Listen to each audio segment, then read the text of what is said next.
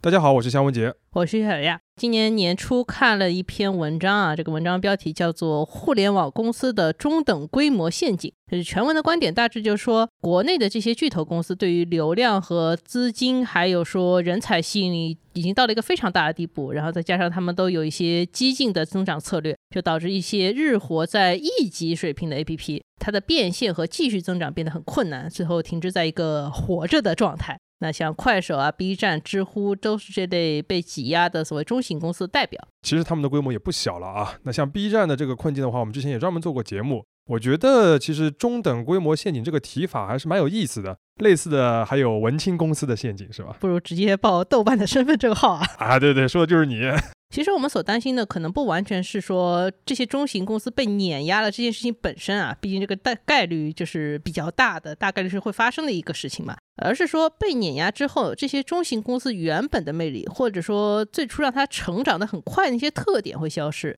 比如说知乎，它最开始有一些经验的价值；B 站有一些为爱发电的 UP 主，他们去做了很多好的原创长内容等等，可能这些东西会消失。那我们今天节目的主角呢，也是一家中型公司的代表啊，就是美图。其实，在中型公司里面，美图也是那种非常容易被忽略的公司啊。首先，它是围绕着一个工具，也就是美图秀秀成长起来的一个公司。那工具的特点，按照张小龙的说法，就是用完即走，你的忠诚度可能没有那么高。其次呢，就是美图秀秀是一个2008年诞生于 PC 时代的老产品，虽然一度是所谓的装机必备应用，但是现在看起来就已经完全没有新鲜感了。最后呢，它还是一个总部在厦门的企业，至少不在一线城市嘛，所以它的存在感其实就相对来说更低一些。但是另一方面啊，现在的美图可能是有点超乎大家想象的。首先呢，它的营收已经比较多元化了，不完全围绕着美图秀秀这一个产品啊。其次，它是一家港交所上市公司，虽然目前的股价只有两港元上下，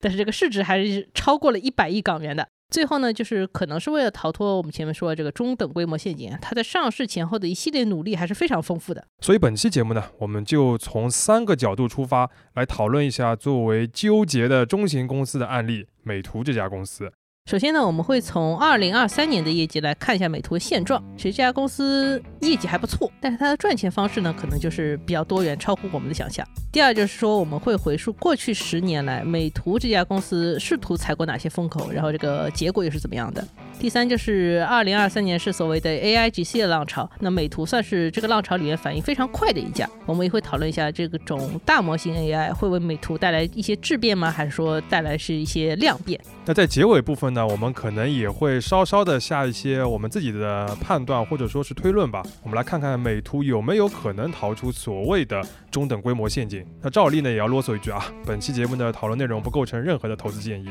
OK，那我们就开始。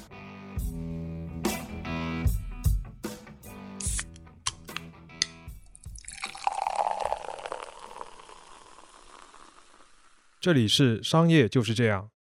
那现在我们进入第一个部分，带大家了解一下目前的美图在做什么。根据财报，美图的收入目前可以分为四个部分。第一个部分叫影像与设计产品，第二个叫美业解决方案，第三个叫线上广告，还有一个部分叫其他收入。啊，这里我们就一个拆开讲。首先是影像与设计产品，听上去有点厉害啊，实际上还是以美图秀秀、美颜相机、美拍之类的一系列 APP 服务为核心的。那这个 APP 服务本身可以做收费，收费的产生的收入就是这个业务的收入。而如果从月活跃用户的整体规模来看呢，过去两三年这个部分的业务都是比较稳定的。大多数人修图可能只需要免费的那几个功能就可以了，但其实还是有相当稳定的一群专业的用户，他们用到一些付费的功能来帮他们提高修图效率和效果的嘛。那在这种情况下呢，如果要产生收入的增长，那就有三种可能。第一种可能就是愿意付费的人变多了，那第二种就是比如说你这公司开发了一些新的收费项目，还有就是说这个费用本身上涨，这三种情况都会导致这个收入的增长。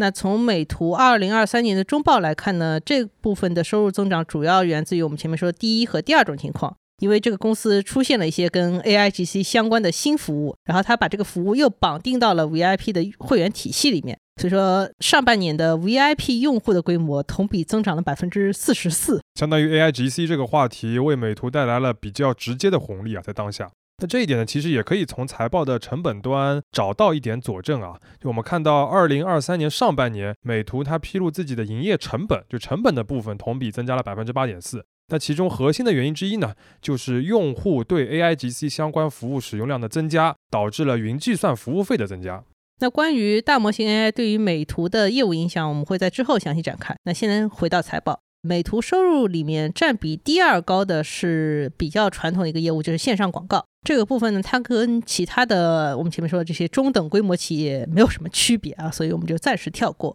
那美图的第三大主营业务呢，竟然是一个这个 To B 的垂直行业，也就是美容行业的解决方案。这个其实也挺有意思，因为这个板块二零二一年才正式上线，也来自于美图此前的一次第二曲线探索。那因为之前美图的想法是可以通过照片加 AI，然后为用户测试自己的皮肤的质量，然后呢就给他们推销一些护肤产品。这个在一些这个化妆品的护肤品的公司，或者说是一些美容这个门店里面还蛮常见的。现在。但是如果说一个产品的公司自己来做这个事情呢，就有点绕。那所以说，在美图这个公司里面呢，这个思路做了一年左右，基本上就放弃了。但是呢，他们后来就发现，就像你说的，放在医美公司或者美容院，甚至说化妆品的柜台，把它作为一个服务，它是有价值的。所以说，这就撬开了美图的这块新的 To B 的服务的业务，它是一个订阅制的服务的收入。那最后呢？因为美图的长期用户多，粘性还比较强呢，他们后来还发展出了自己的达人营销服务，也就是搭一个平台来撮合商家和 KOL 或者 KOC 实现完成交易，然后呢也会做一些配套的招募啊、培训和结算的服务。那这个部分的业务呢，在美团的收入中占比已经比较小了。那官方的说法是，这个部分的投入成本比较大，就不是很划算。帮大家小结一下啊，刚才岳老师介绍了美图四个部分的业务收入，正好其实它对应了这家公司探索出的四种很不一样的赚钱方式。那第一个呢，是从用自己的这些 app 的用户手上来直接收钱；第二个呢，就是把 app 的这个稳定的流量卖给广告主；第三个是让美容行业为它的这个专业的技术服务来付钱；最后一个呢，就是撮合营销的供需双方，因为它的这个用户有很多人是这个行业的，撮合他们来做一些合作，然后自己当中赚手续费。其实这个四个模式基本上把国内最常见的几种赚钱的方式都囊括了。那接下来我们想看三个时间节点，这三个时间节点上面公司各个业务收入当中的占比变化。这个三个时间节点选的是二零一六年年中这个公司提交招股书的时候，还有第二个点是二零一九年底，就是疫情之前，以及现在，也就是我们目前能看到是二零二三年的年中的一个报告。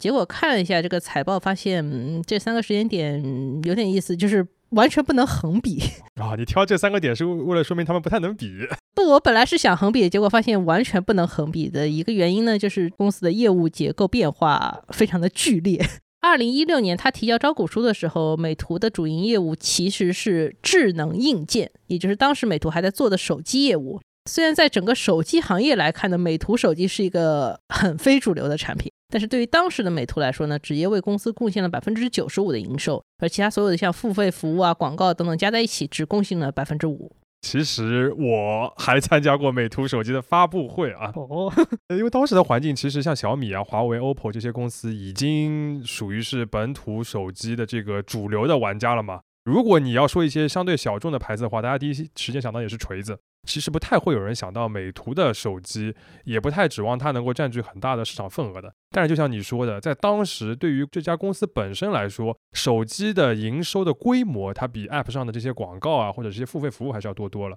所以在上市的时候，其实美图可以算作一个比较另类的小型手机公司。那确实是到了第二个时间节，就是二零一九年底，这上市三年以后呢，美图其实就已经没有硬件业务了。当年九十五的，现在没了。对，它的全部收入都是软件和服务。当时公司有百分之七十七的收入是来自于在线广告的。另外有百分之四点七的收入是来自于与合作方共同设计的付费增值服务，那用户的直接付费只占百分之八点八。嗯，那等于这个时候的美图又变成了一个单纯的流量的平台，赚的是广告费了。对的，那直到走到二零二三年的年中，这个公司的三大收入支柱才变成了用户直接付费、广告和 B 端服务，而且这个比例也相对来说比较均衡、比较健康了。可以说现在的美图才是一个比较理想的，或者说抗风险能力更高的重型公司。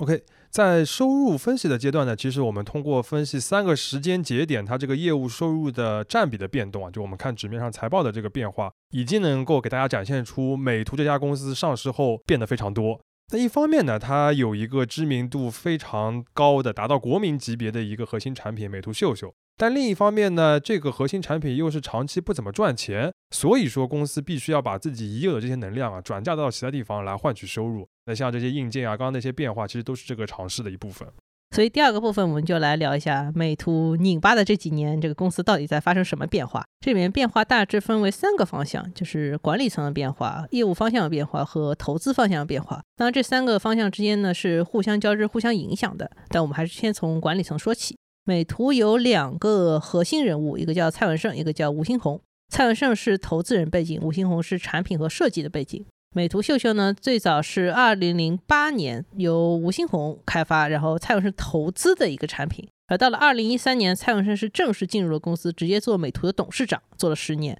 吴新红呢，则是在这个期间做 CEO，他主要负责是产品开发和运营。其实这两个人的合作啊，要比美图秀秀的诞生要更早。在二零零零年代初啊，就是中国的互联网行业刚刚开始发展的时候呢，他们就做过这个倒卖域名网址的生意，还做过一些独立站。后来呢，他们又一起做过一个很火的产品，叫火星文转换器，之后才是美图。火星文这个东西，我不知道我们这个年轻的听友们还知不知道有过这个东西啊？它是在一个在 QQ 时代非常流行的网络语言，就是把正常的汉字。变成一堆乍看不存在，但是其实又能看得懂的方块字，和它关联的当时的流行语呢，就是非主流。当然这些词听上去都有点老了，但是火星文一度是有过病毒式的流行的，它的用户级别是千万级的。嗯，这个也是显示出吴新红当时这个做产品比较有敏锐的嗅觉嘛。但是我觉得我们在写这段的时候，就是给大家解释火星文是一件非常困难的事情啊。时代的眼泪啊，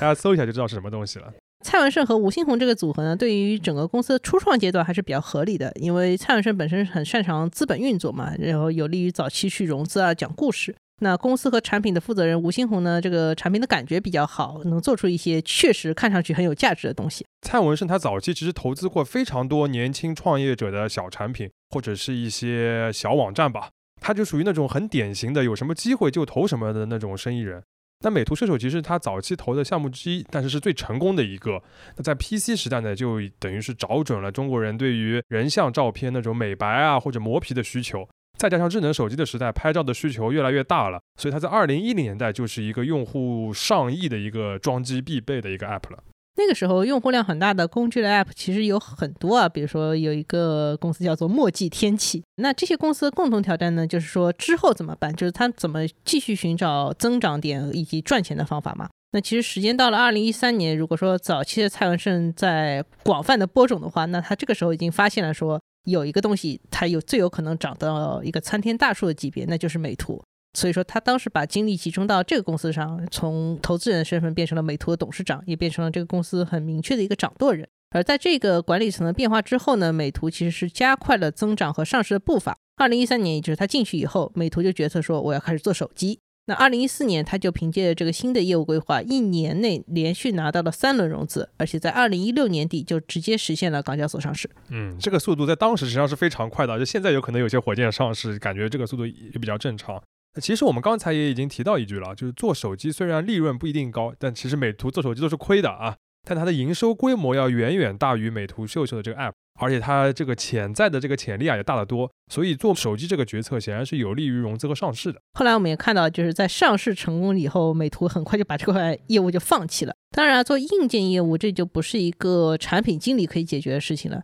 那资金啊、供应链合作这些问题会变得更重要。所以说，蔡永胜做一个牵头人也更合理。那美图当时为手机业务也引入了一些新的负责人。如果一定要从业务层面来探讨的话，其实美图做手机不是没有合理性。就像我们说的，就现在拍照好看都是智能手机最重要的一个竞争点，那当时也是的。那美图它在软件和算法上面有很多的积累，这个对于拍照的效果价值还是蛮大的。但问题是啊，你的这个优势其实并不那么绝对。你想，后来各大手机厂商都开始自研拍照的算法，开始堆更高级的这个传感器和摄像头的物料，美图的优势很快就消失了。所以我们看到美图手机的销量其实一直在百万以下，就是有很多时候其实就是呃几十万一年的这个出货量。那它在这手机行业里面就非常非常的小。所以上市之后没多久，这块业务其实就授权给小米，或者实际上就是卖给小米了。对，应该是二零一八年的时候吧。反正当时说的好听是授权，其实我们业界的看法就是这块业务它确实就是不做了。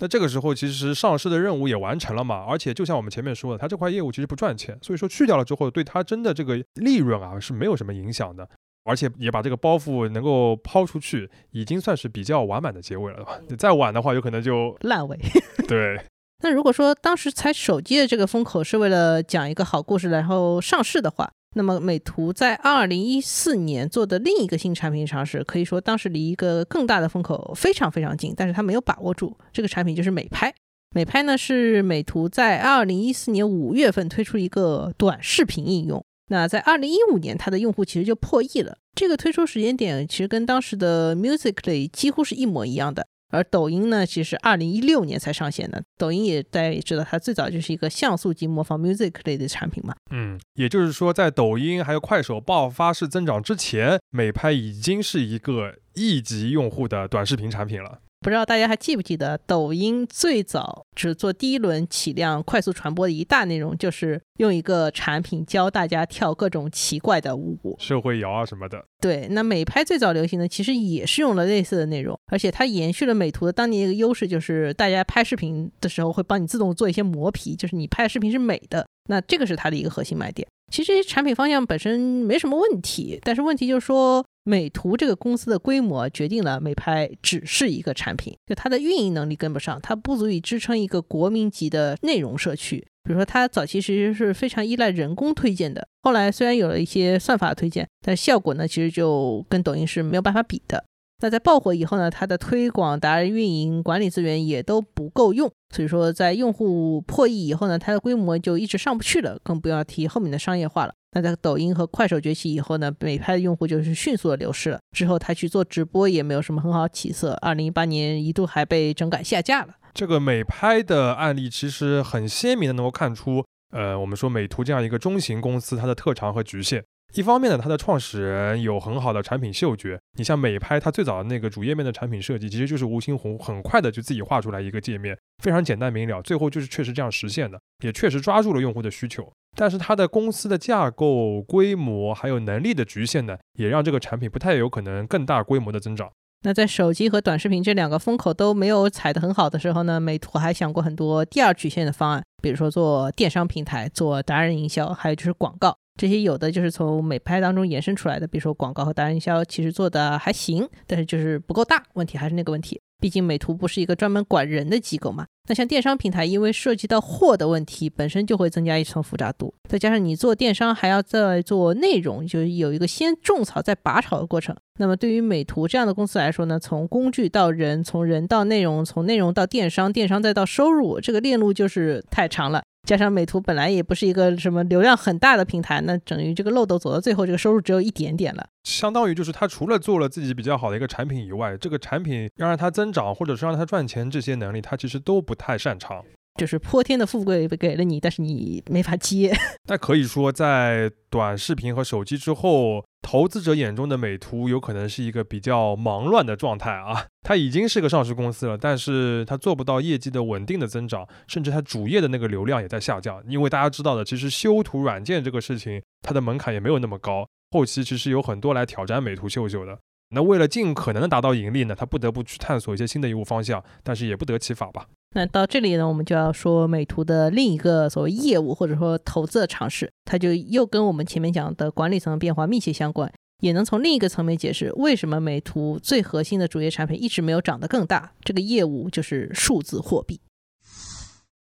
那蔡文胜自己从二零一四年开始呢，就关注起了当时非常新兴的一部分资产，叫数字货币。他不仅投资了相关机构，自己也会去买币。所以说，在二零一八年前后呢，我们就会发现，美图在自己的主业之外呢，还会把精力分散到像区块链啊、密钥之类的领域。直到二零二一年呢，还有了直接的数字货币的投资。这部分投资是直接造成当时美图的公司形象有所下滑，利润也会产生一定的波动。我们可以看一下二零二零年底，也就是美图真正去宣布他买了以太坊和比特币之前，这个公司的财报。当年年底，美图这家公司的总资产是四十五亿人民币出头，其中有十一点六亿是现金及现金等价物，也就是说，这个公司可以随时动用的真正的活钱。另外还有八点五亿的银行短期存款，一点五亿的长期存款，两千万的短期理财产品。那加在一起呢，等于说这个公司当时总资产将近一半都是现金和流动性特别好的资产。再看一个数字，就是公司当时的整体资产负债率，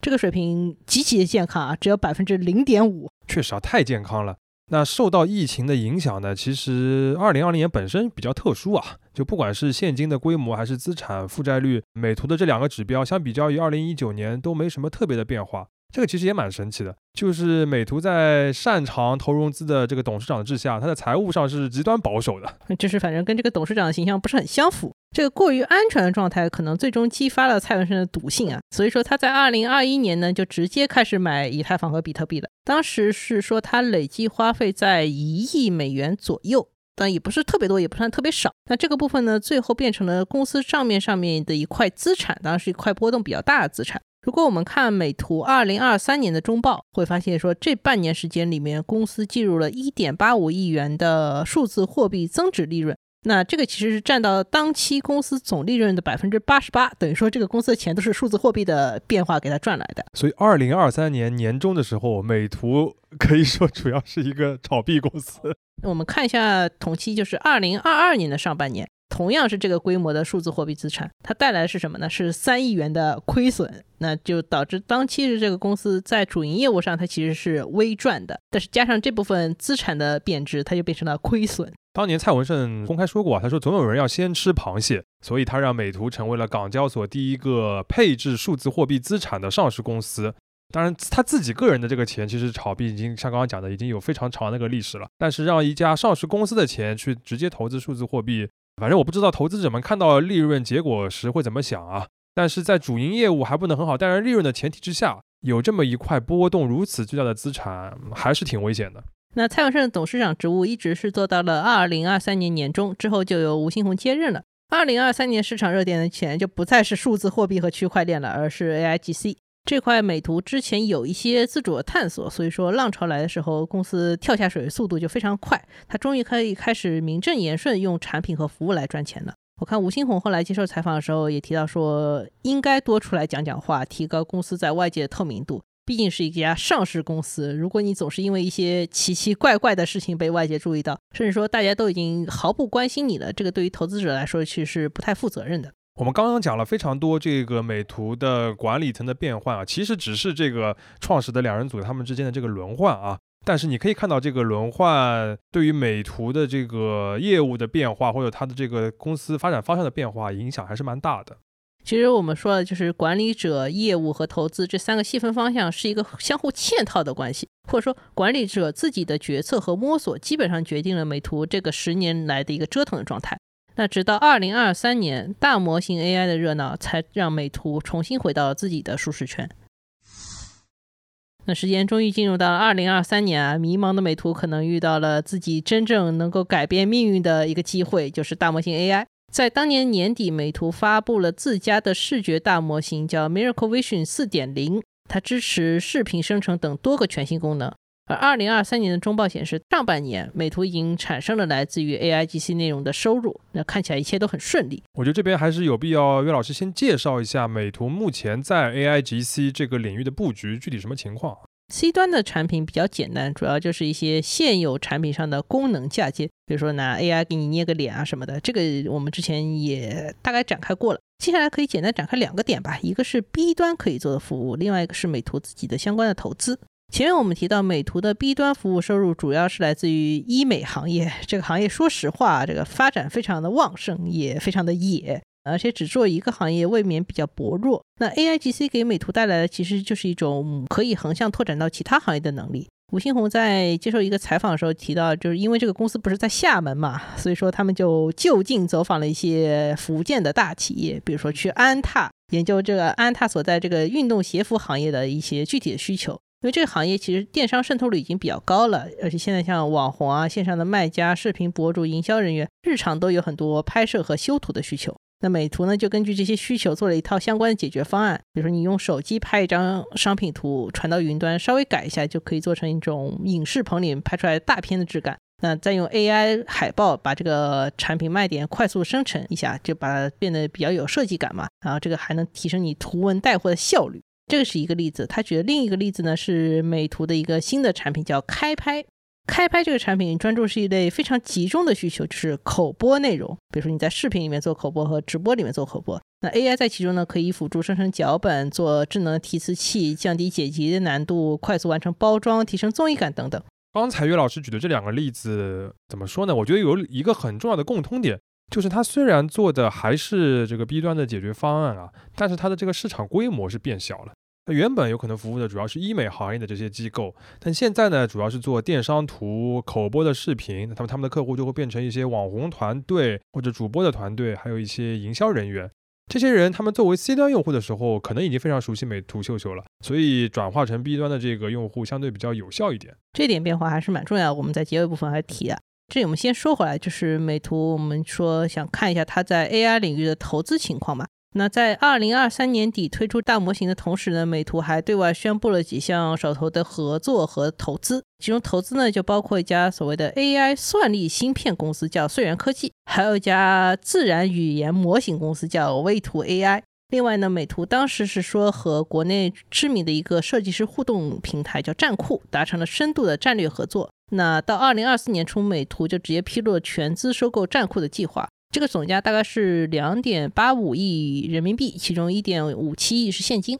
首先是这个算力芯片，如果做大模型服务的话，确实是有必要做一些这方面的投资和储备，但是具体用不用我们不知道啊。所以即使美图在穗源科技的这轮投资里边，它其实是一个相对比较小的一个跟投的角色，实际的持股比例是百分之一点六，但是这个布局还是有必要的。那讲到大模型，这个叫做未图 AI 的公司呢，其实我没有在美图现有的就披露的对外投资里面查到，然后找到这个公司的官网，其实是一个装饰性质的东西，没有任何公开的资料。而在美图对外介绍当中呢，这个团队在自然语言方面能力是要跟美图在视觉模型方面的能力形成一个互补的，其实是一个蛮重要的补充的东西。吴新红自己的对于这个团队评价是比较高的，只不过因为没有什么公开的信息，我很难判断这个投资到底是什么状况，说不定也有可能是什么草台班子画大饼啊，所以说我们这里充分的保留意见。那关于站酷，站酷融入到美图生态里面呢，有几方面很明显的好处。首先呢，它本身就是一个很成熟的设计师社区，这个是最符合美图目前想拓展的 B 端服务和社区生态的需求的。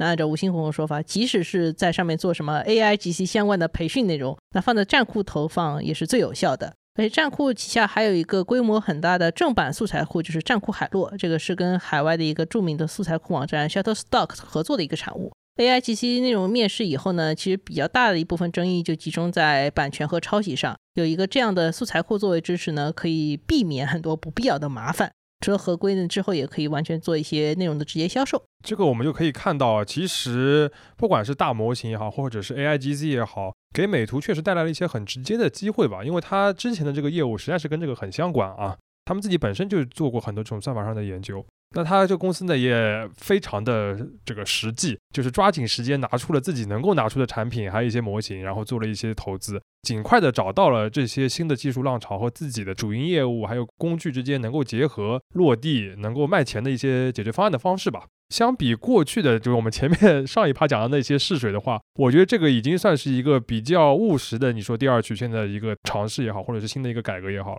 就是这个过程里面没有什么特别超出想象的部分，但这个状态呢，我觉得既是整个中国市场目前使用这个自然语言大模型一个常态，也很符合美图这家公司的产品特点，就是够用就行啊。那看起来在 AI 时代，美图终于走回自己的舒适区了，而且甚至把这个舒适区的范围还扩大了，这个应该能带来一些公司价值的提升。所以最后我们要 call back 一下，肖老师，你觉得美图继续发展下去，有可能逃出这个所谓的中等规模陷阱吗？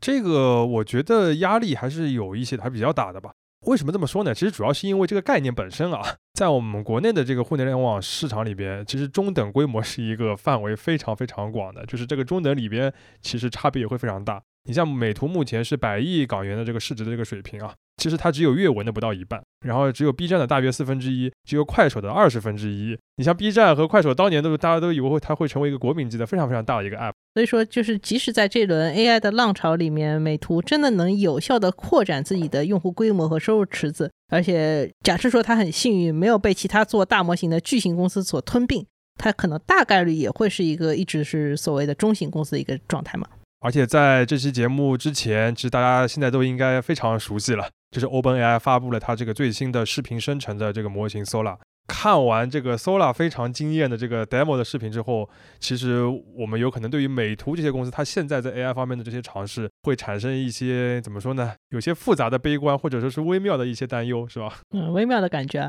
因为一方面，美图的产品优势一直以来都是易用性，而不是专业度，就是好用，随便用用就行的那种感觉。这个让它在这两年的中国市场呢，反而能够抓住很多个体创作者也好，小型的企业也好，他们有一些轻量级的需求，乃至你可以根据这些轻量级需求去做一些很细分的行业的解决方案。这个是由行业本身的变化导致的。那像 ChatGPT 和 Sora 这样的模型呢，它其实是一种新的方式，它直接开始用自然语言跟你对话，把易用性这个事情做到了一个超乎过去产品想象的水平。那产品作为一个中间层的价值，长期来看还能保留多少？在这里是要打一个问号的。另外一个方面啊，正是因为创作的工具变得过于简单、过于容易用了，甚至于 AI 自己就能完成很大一部分创作的时候呢，我们的问题可能就不再是说我能做什么，而是我想做什么了。比如说，对于一个导演来说，到底是用 Sora 去帮助自己去创作一个更有意思的动画电影呢，还是你直接拿它去生成一堆可以带来流量乃至带来收入的低质短视频呢？或者说，对于一家公司来说，到底是用 AI 去探索一些真正有挑战性的行业难题呢，还是利用绝大多数人都还不熟悉 AI 这个时间窗口，先赚一波尝鲜和缓解焦虑的快钱呢？说实话，我觉得这些选择是很难做的。它可能长期来看，甚至没有什么对错之分，只是一个阶段性的讨论。那回归到美图这个公司上面的话，其实总结一下我们刚才的这个思考，如果上一个阶段我们说它是流量和广告为核心的这个阶段的话，那困扰像美图这样的中型互联网公司的，主要还是增长或者说是赚钱这两个主题。那么现在到了以 A I G C 为核心这个阶段，这个问题会变得更加的残酷，就可能会变成如何活着，或者说如何活出自己独特的价值。那不光是公司，个体可能也要开始考虑这样的问题了。而在这样的大问题上，已经经历过足够多迷茫、努力和失败的人，也许反而更容易找到答案。商业就是这样。